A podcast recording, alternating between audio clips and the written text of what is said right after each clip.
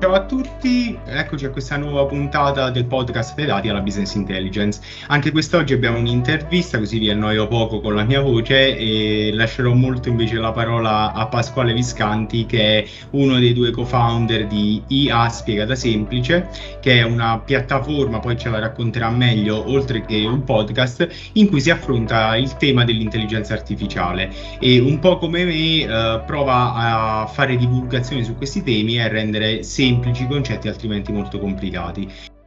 Quindi intanto Pasquale, grazie mille per la disponibilità. Io ti chiederei una breve presentazione sia tua, quindi il tuo background e cosa ti ha portato ad essere qui oggi, che poi di IA spiegata semplice. Ma intanto Fabiano, grazie per, per l'invito e ti ringrazio anche a nome di Giacinto che vi saluta virtualmente, che non è qui con me. Giacinto è il eh, il, mio, il, mio, partner in crime, come si dice in questi casi. Solo che lui lavora e tu chiacchieri con me. è vero, è vero.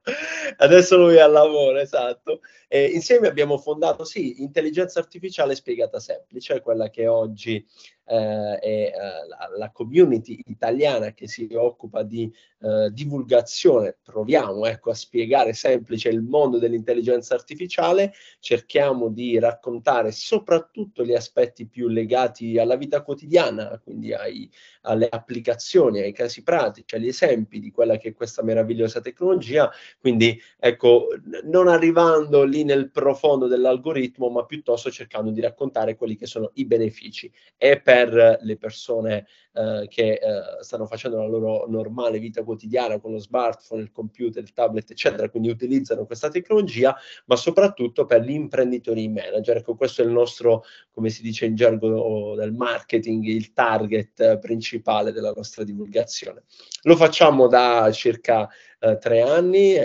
E siamo nati da un podcast anche noi e quindi mi fa molto piacere essere qui in questa puntata eh, del tuo podcast. Poi facciamo uno scambio, vieni tu, eh, vieni tu da molto noi. volentieri. E, e dopo le prime puntate, ecco, e, che chiaramente non ascoltava nessuno perché come sai le prime puntate sono sempre quelle un po' di testo, un po' per capire, ci siamo lanciati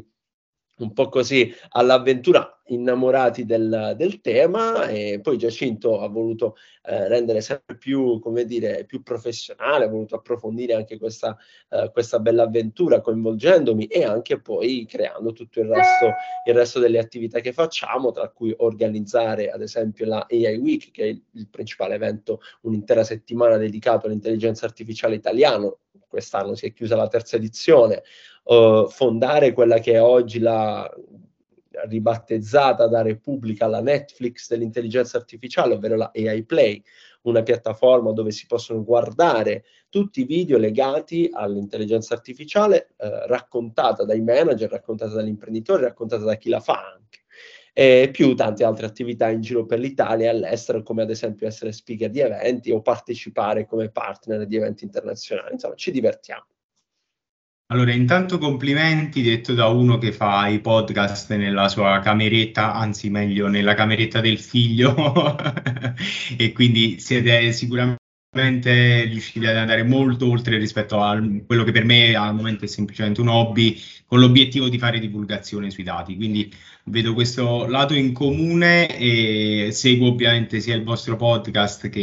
i Play con molto molto interesse chiederei un po' se ci racconti quali sono secondo te, secondo la vostra esperienza e in base a quello che avete visto in giro sia per l'Italia che nel mondo, quali sono i principali trend del, dell'intelligenza artificiale al momento. Allora, mi, mi fai un assist meraviglioso. Noi da, da due anni a fine anno stiliamo quelli che sono i principali trend dell'anno successivo nel mondo dell'intelligenza artificiale.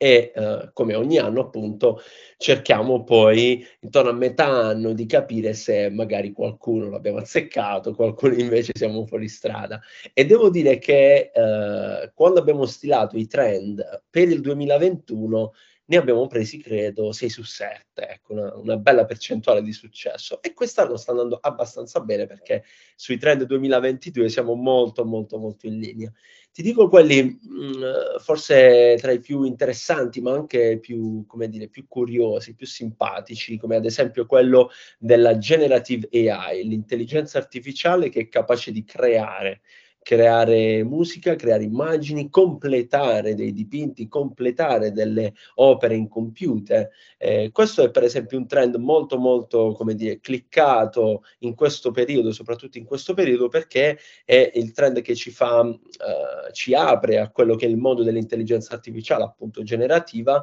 e che soprattutto viene utilizzata in questo momento dai grandi player per generare, ad esempio, dei contenuti per i social media o generare generare contenuti testuali per i motori di ricerca. E questo invece, questa invece è una tecnologia che oggi si sta aprendo ed inserendo molto all'interno della, della vita quotidiana, ad esempio di professionisti come i social media manager, come i SEO,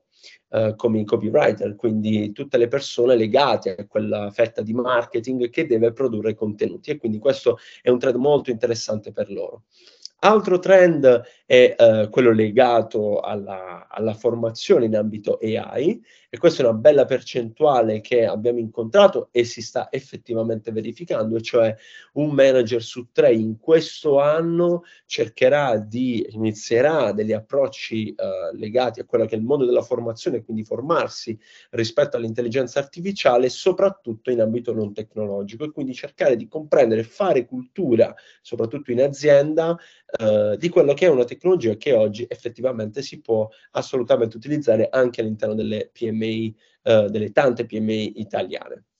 Un terzo trend molto molto interessante è quello della AI company, ovvero cercare di, uh, questo è un trend che viene dalla cosiddetta IoT company, ovvero cercare di creare uh, delle aziende che lavorano e utilizzano appieno i propri dati, i dati che creano all'interno dell'azienda, quindi dal mondo IoT, quindi tutti i dispositivi che sono... Uh, ricettori di, di dati uh, disseminati, pensiamo ad esempio alle aziende um, uh, legate al mondo dell'agricoltura, le aziende legate al mondo della produzione e quindi che hanno molti macchinari e questi macchinari possono ad esempio generare dei dati. Perché le AI company? Perché sono dei dati che possono poi essere utilizzati per prendere delle decisioni intelligenti e in ambito economico, ma soprattutto, e questa è una pratica molto interessante in questo momento storico, in ambito energetico, in ambito ambientale. Facciamo degli esempi pratici, eh, aziende manifatturiere italiane che producono, che hanno una grande, um,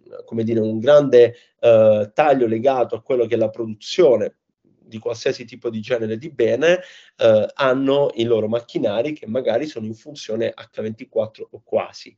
Quanti dati vengono raccolti da questi eh, macchinari oggi in Italia? Forse ancora troppo pochi. Ebbene, per esempio, segnalarvi che c'è un'azienda nel nostro osservatorio, prima ho dimenticato di dirvelo, il network di aziende italiane che fa intelligenza artificiale, che è capace di eh, raccogliere in maniera intelligente questi dati e quindi dare la possibilità agli imprenditori di capire quanta energia può essere risparmiata oppure quanto può essere più efficiente riallocare la forza di quei macchinari. E questi possono essere alcuni dei tanti esempi. E ti cito l'ultimo, che non è più un trend, ma una bellissima ormai eh, conferma di, che, di quelle che sono le tante applicazioni di intelligenza artificiale, ad esempio nel mondo della salute. Ieri ho intervistato, ho avuto il grande piacere di intervistare, ad esempio, un italiano eh, che eh, si occupa proprio di fare ricerche nell'ambito di intelligenza artificiale legato alle malattie croniche, quindi diabete e ipertensione. Potrei andare avanti per ore, Fabiano, quindi fermami tu. Allora, io ti avrei ascoltato per ore, sinceramente, infatti mi ero messo in muto e prendevo appunti. e ho visto il, il, post in cui annunciavi di, di, questo data scientist che si occupa di, di medicina e di diagnosticare le malattie croniche. E, um, ti dico, non l'ho ancora sentito, quindi non me lo spoilerare troppo perché lo farò fra pochissimo. e Una bellissima di... storia, te la consiglio. Ok, sì, sì, sono stato molto incuriosito da, dal testo del, del, post su LinkedIn, quindi andrò a sentire la, la puntata. E, ehm, guarda, ho preso un po' di, di, paroline che hai detto mi hanno colpito, quindi eh, la prima, vabbè, è una battuta in realtà, eh, mi hai detto che la scorso avete preso 6 trend su 7, quest'anno siete a buon punto, quindi a questo punto avete un algoritmo che vi fa le previsioni. Eh beh, non, non, ci avevo ancora provato ad applicare un algoritmo perché ecco, i, i, i, trend a volte è anche bello, come dire, eh, cercare di cervellarsi e, e, studiare anche tanto, però sicuramente magari in futuro ci proveremo. Allora, ti, abbiamo, ti, ho dato l'idea. e, a, tornando seri per un attimo, diciamo mi hanno colpito due tematiche in particolare. Eh, la prima è quella relativa alla generative AI, che è un trend che ho notato anche io tantissimo e mh, con l'esplosione anche del, dell'algoritmo di Google, uh, quello open source. Ce ne sono di tanti, per il testo GPT-3 Uh, anche Meta è, ha tirato giù il suo super cervellone legato alla generative AI. Eh, insomma, è, è, è effettivamente un, uno, che, uno dei, ecco, non so se è, è ancora corretto chiamarlo trend, però diciamo che poi porta con sé un po' un problema, nel senso che dipende, come in tutto ciò che riguarda l'intelligenza artificiale, dipende dai dati che gli dai in pasto. Hai uh, menzionato il GPT-3 e ricordo che ci furono uh, in passato diverse problematiche legate a post razzisti o uh, comunque omofobi, eccetera, causati dal fatto che il dataset di addestramento era stato preso da Twitter o da altre fonti internet e quindi i dati erano razzisti, quindi hanno introdotto dei bias uh, nell'algoritmo, quindi quello è sicuramente un qualcosa su cui fare molta attenzione, non so se... Confermo sul bias, sì, confermo sul bias e um, devo dire che è stata una grande spinta anche poi alla, come dire, a cercare di studiare delle contromosse da adottare in, in merito a quelle che sono le... Uh, ecco, gli, ciò che ha creato e ciò che è possibile creare con GPT-3, ma in realtà con, con questo genere di, di, modelli. Come contromossa, ad esempio, vi suggerisco, ecco, magari per i più appassionati al tema, eh, di eh, seguirci perché, eh, sui nostri canali, perché prossimamente Uh, nella prima metà di settembre faremo un importante approfondimento su come uh, cercare di utilizzare ed eliminare i bias, cercare di utilizzare i dati uh, ed eliminare gli eventuali bias, eh, perché è uno dei, uh, è uno dei temi sicuramente più in voga in questo momento quando un'azienda si approccia all'utilizzo di dataset già formati, già creati e quindi è importante innanzitutto capirne la natura di questi dati, la loro composizione, quali sono anche le fonti e i metodi utilizzati per raccogliere quei dati, perché nella maggior parte dei casi sono essi stessi contenenti dei bias di raccolta um, e cercare quindi di individuarli ed eliminarli, perché comunque ricordiamoci che quei dataset possono essere a prescindere una risorsa per l'azienda o comunque per quello che è il, il, il da farsi. Quindi questo è un approfondimento che eh, faremo um, con un focus importante a metà settembre per gli appassionati ecco, e ai player, il posto giusto dove troverete queste info. Ok, perfetto, allora lo seguirò anche io. E poi, vabbè, diciamo, non voglio addentrarmi troppo nel tema, però la, la generative AI poi ha creato anche tutto il discorso del deepfake e quindi tutto un, un discorso un po' più etico legato alle nuove minacce che nascono da, dall'AI. Quindi, secondo me ci sarà tanto da lavorare anche in quel campo per riuscire a capire come contrastare. Eh già, è vero, confermo. Eh ricordiamoci sempre che l'intelligenza artificiale, ma in realtà la tecnologia è, è, è eh, virgoletto il solo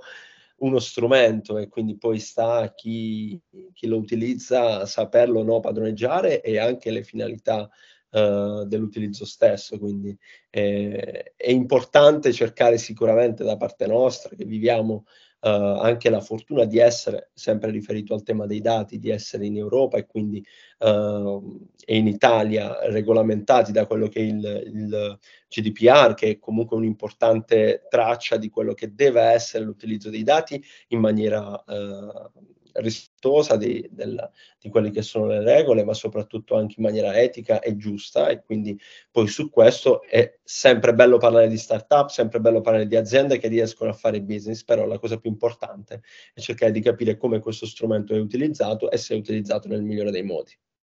Sì, assolutamente. Diciamo, dico spesso che i dati sono il nuovo petrolio, ma bisogna anche saperlo utilizzare in maniera etica e saperlo utilizzare, saperlo estrarre, perché poi se non si conoscono i dati diventa difficile sfruttarlo. Guarda, ne approfitto perché mi aveva colpito molto anche il tema legato alla diffusione della cultura sull'intelligenza artificiale, nel senso che è un po' quello che facciamo sia io che, che voi, è quello di fare un po' di divulgazione e parlare di queste tematiche. Io non solo di intelligenza artificiale, poi con un focus molto più spinto e anche in maniera molto più professionale e migliore della mia, però diciamo facciamo divulgazione. E questo mi colpisce molto perché uh, sebbene di dati si parli soprattutto nel mondo aziendale da anni ormai, uh, posso dirti che almeno a livello di business intelligence quindi qualcosa di un po' più classico, lasciami passare il termine, uh, la cultura del dato è entrata in azienda ma ha ancora delle problematiche, quindi i dati non ci sono, sono nei sales dati, non è semplice uniformarli, non sempre c'è la, la voglia di mettere a fattor comune i dati, eccetera. Quindi uh, con questo gancio ti vorrei chiedere intanto qual è la situazione culturale in Italia in merito all'intelligenza artificiale e quindi se si tratti ancora di una buzzword o se c'è effettivamente una creazione di, di cultura cultura e poi com'è la situazione diciamo in Italia, quindi uh, scendiamo dai trend mondiali un po' a quello che sta succedendo in Italia, ecco. Eh, eh, devo scegliere se darti una risposta ottimistica o, oppure no. Vabbè, dai. Uh, allora, ti dico che sono stati due mesi pazzeschi, maggio e giugno, eh, strapieni di attività che ci hanno coinvolto. A maggio c'è stata la terza edizione delle AI Week, come dicevo, a giugno siamo stati alle AI Summit di Londra, nonché al Web Marketing Festival, il We Make Future eh, di Rimini e, e, tanti altri eventi. E devo dire che eh, ecco, facendo una fotografia un po' più nell'insieme, guardando non solo la parte eh, legata ai numeri eh, italiani, uh, l'intelligenza artificiale sta diventando, insieme a blockchain, che probabilmente è, è un po' più avanti ancora, già uh, sicuramente sta, sta, prendendo piede, sta diventando uno dei, uh, degli argomenti che eh, è, è, presente nelle agende dei, dei, manager, è presente nelle agende degli imprenditori, va affrontato in azienda e va affrontato in maniera, come dire, centrale. Ecco, se poi ci caliamo nel contesto italiano, e qui ti riporto del, dei dati freschi del, dell'osservatorio del Politecnico di Milano, invece sulla ricerca condotta um, e uh, presentata a febbraio, uh, ecco, i, i, dati sono ancora, uh, come dire, non da top di, di, di topic trattato nelle aziende. Questo perché Uh, solo il 4% delle PMI italiane si sta approcciando ad un progetto di intelligenza artificiale e um, il 4%, il 2% invece è già in maniera molto addentrata, a differenza invece delle grandi aziende, delle grandi aziende italiane che uno su due ha già messo in piedi, oltre che un po' che già, andati av- è già andato avanti, ha già integrato l'intelligenza artificiale in quasi tutti i processi più strategici dell'azienda se consideriamo quello che è il tessuto uh, economico italiano e quindi le PMI, è facile appunto fare poi un, un resoconto finale sul fatto che sono ancora in pochi gli imprenditori che hanno visto con lungimiranza quello che, uh, quella che è la possibilità, l'opportunità di portare l'intelligenza artificiale nelle loro aziende. Dall'altro lato è una delle responsabilità che noi sentiamo perché facendo divulgazione in questo ambito sappiamo che quindi c'è ancora tanto da fare, ci sentiamo assolutamente responsabili ed è eh, bello per noi, lo facciamo con entusiasmo, sapere che c'è ancora tanta strada da fare. E devo dire che rispetto invece ai nostri numeri, quelli della nostra community, eh,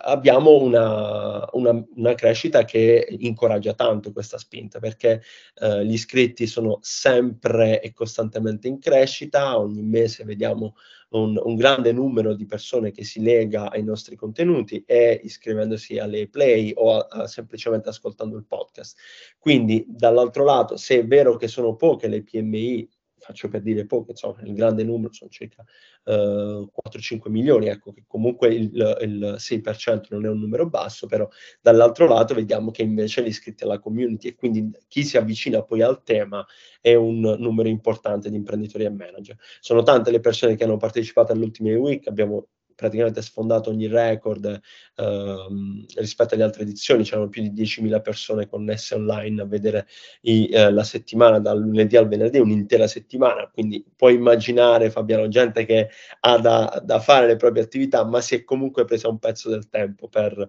eh, da dedicare all'intelligenza artificiale a scoprire questo tema e quindi questa è sicuramente una, una nota positiva di quella che è una fotografia poi più ampia. Ecco, la, la, la parte più importante forse da sottolineare è questa. Uh, ecco, il, se prima uh, abbiamo avuto negli anni passati grande, il grande entusiasmo, la grande ondata legata a internet e al digitale, adesso chiaramente gli imprenditori, ma parliamo spiccioli, no?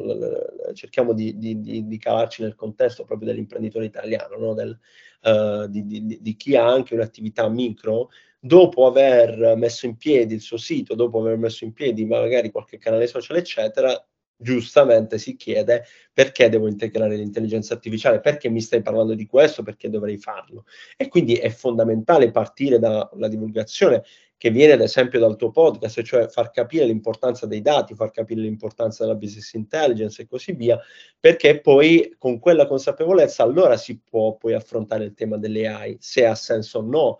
iniziare un processo di adozione dell'intelligenza artificiale, qual è ad esempio l'attività più strategica per l'azienda e quindi non so, magari un chatbot, un voicebot che ti dà la possibilità quindi di rispondere, dare assistenza ai tuoi clienti H24 o ancora automatizzare magari il tuo e-commerce o cercare di eh, anche eh, con gli algoritmi, gli algoritmi, di raccomandazione cercare di essere più vicino alle scelte dei clienti. Se ne possono fare tante di, eh, di, eh, di ipotesi, di casistiche anche pratiche Guarda, io come ti, ti accennavo prima, ti terrei almeno due o tre giorni, almeno il podcast diventa anche più interessante rispetto alle mie chiacchiere. Immagino però che a un certo punto tu debba tornare a lavorare, quindi, quindi ci avviamo verso la conclusione. Eh, ti chiederei di raccontarci brevemente il libro che è uscito l'anno scorso che avete fatto uscire e quindi questo è un po' il, il pregresso comunque quello che è successo prima e poi quello che mh, i prossimi progetti o comunque quello che le prossime sfide su cui lavorerete a breve ecco.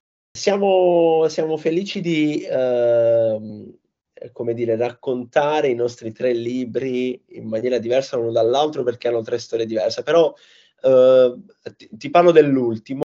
e dei dialoghi sull'intelligenza artificiale, un libro che non abbiamo scritto da soli, anzi abbiamo uh, il, um, il, grande piacere di condividere quello che c'è in quelle, in quelle pagine, uh, il pensiero dei, delle persone più influenti uh, in Italia e non solo sul tema tecnologia e intelligenza artificiale. Abbiamo intervistato Uh, abbiamo intervistato tutti loro, che sono Federico Faggini, Luciano Floridi, come eh, ti dicevo prima, Antonio Grasso, Barbara Cominelli eh, e Fabio Moglioli di Microsoft,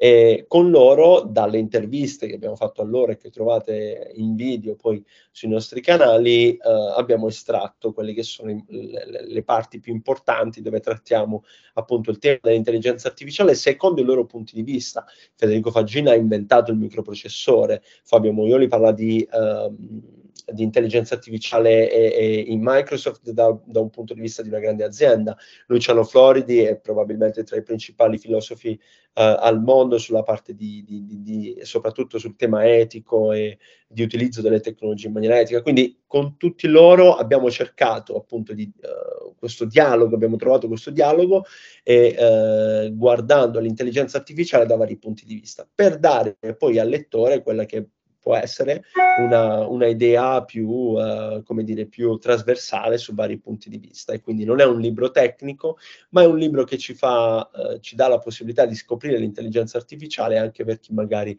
uh, lavora ogni giorno e guarda ogni giorno a questa te- tecnologia da vari punti di vista e magari ne affronta le sfide anche con con quelle che sono le, le, proprie difficoltà. Questo è il nostro ultimo libro. Progetti futuri, eh, stiamo lavorando, intanto ti dico ad una quarta edizione già ora della AI Week che sarà epica. Perché dopo tre edizioni Uh, dopo tre edizioni uh, tutte online, uh, faccio questo spoiler, forse è la prima volta che ne parliamo pubblicamente, ma stiamo lavorando, mi prendo anche la responsabilità. Giacinto, se mi stai ascoltando, perdonami, ma lo dico già, stiamo lavorando ad una quarta edizione ibrida e quindi anche fisica, perché poi ci siamo accorti chiaramente nell'ultimo anno e mezzo che incontrare nei vari meetup ed eventi, occasioni, sia i membri della community, ma le aziende dell'osservatorio, tutti quanti, eh, tutti quelli che apprezzano il tema e partecipano agli eventi, è stata forse una delle cose più belle in, in questi anni di, eh, di questo lavoro. E, e, quindi sicuramente siamo già, ti posso dire, siamo già al lavoro per una quarta edizione ibrida. Eh, stiamo cercando di capire un po' varie cose, location, eccetera. Eh, altro progetto importante è sicuramente quello di far crescere con maggior forza l'Osservatorio Eccellenza Italiana di Intelligenza Artificiale, che è, come ti dicevo, il network che abbiamo fondato e ad oggi conta 25 aziende italiane che fanno intelligenza artificiale e rispondono ai vari input e ai tanti input e interrogativi che invece gli imprenditori della community ci chiedono. Quindi nel momento in cui riusciamo ad accendere quella lampadina, quella curiosità nell'imprenditore che ha ascoltato magari questa puntata o ha visto un video e vuole portare, vuole capire come portare l'intelligenza artificiale in azienda, noi siamo, come dire, eh, come si dice in gergo, con le spalle coperte, cioè sappiamo che eh, possiamo tranquillamente contare su eh, grandi professionisti che oggi in Italia fanno questo mestiere, quindi non c'è bisogno di comprarla eh, all'estero perché in realtà la si fa anche qui, le AI la si fa anche, anche bene. questi sono sicuramente i due fronti su cui stiamo lavorando principalmente. Allora, grazie per lo spoiler, sono onorato di essere stato il primo a cui l'avete detto pubblicamente. E, senti, l'ultimissima domanda, tre libri che uh, se dovessi andare su un'isola deserta porteresti sempre con te e perché? e allora, non mi direi tu però perché... No, no, infatti stavo per Infatti stavo per dirti, non ti dirò libri di intelligenza artificiale se mi dici che me li porto in un'isola deserta, perché io sono un grande appassionato di gialli e quindi in questo momento la mia uh, attenzione tra le pagine è, è, sicuramente di scovare chi è il killer della, okay. del caso. No, a prescindere da questo, però ti dico, sicuramente uno dei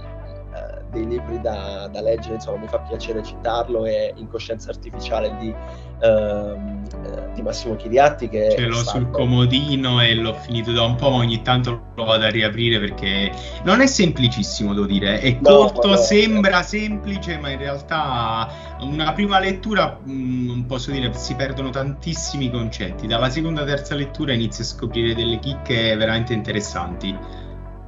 Beh sì, devo dire che... Uh premessa però fatta da, da Massimo quando ci ha raccontato, insomma, una chiacchierata, Uh, il, il, libro a cui stavo lavorando appunto in coscienza artificiale lui ci aveva fatto una bella premessa che era un libro che uh, è un libro che uh, va letto con, dire, con, con attenzione però ecco mi sento di consigliarlo a chi vuole affrontare il tema e magari ha già un po' un background nel, nell'ambito Uh, l'altro invece che vi consiglio, che probabilmente può essere più alla portata eh, di chi non ha un background tecnico, è mm, Il verde e il blu di Luciano Flordi, mi è piaciuto tanto. Uh, e, ecco, è un libro che mi sento di consigliarlo perché fa molto riflettere su due temi che molto spesso vengono trattati in maniera diversa e non vengono avvicinati, cioè quello dell'ecologia, quello del green e quello del digitale eh, e in un momento storico come questo, invece, dove c'è tanto bisogno di, di prendere decisioni, ma poi fare le cose per cercare di dare una vera e propria sterzata a quello che sta succedendo a livello climatico. Io in questo momento mi trovo a Madrid e ti posso garantire che è, eh, la temperatura è quasi invivibile non mi sono mai trovato in un posto così caldo. Guarda, a, a, Roma ti dico, la macchina oggi segnava 42 gradi, quindi non so eh, quanto beh, sia affidabile, ma se non erano 42 erano 40, quindi ti capisco bene. Esatto, e, e, quindi mi è piaciuto molto perché è una lettura che scorre e ti dà la possibilità di riflettere su un bel po' di idee, ma di idee che hanno poi sostanza, quindi non campate così in aria, su come effettivamente si può considerare e fare digitale e green insieme. Il terzo invece devo dirti assolutamente un libro, un romanzo, un giallo, quindi non un, non un saggio, e ti dico invece di Barbara Baraldi, uh, Sentenza Artificiale, che è un, è un, romanzo giallo, un thriller più che giallo, insomma è, è interessante, e, e, parla di, uh, sì, di intelligenza artificiale, però all'interno di una storia in cui questa AI viene adottata nel mondo della, diciamo, della, della, non voglio fare spoiler, prende decisioni sulle sentenze, eh, però c'è, c'è, un bug che viene scoperto e poi c'è tutta una vicenda con scene. Bello, non lo conosco, questo non lo conosco e lo, lo metto subito in wishlist perché sembra interessante. Va benissimo, guarda, io ti ringrazio tantissimo intanto per questa chiacchierata e spero di replicare in futuro anche magari con Giacinto così lo, lo presentiamo anche a, ai miei ascoltatori. Assolutamente. Intanto grazie mille davvero, in bocca al lupo per i prossimi progetti che comunque seguirò con tanto interesse e ci riaggiorniamo presto. Grazie a te Fabiano, grazie a tutti gli ascoltatori. Un abbraccio. Grazie.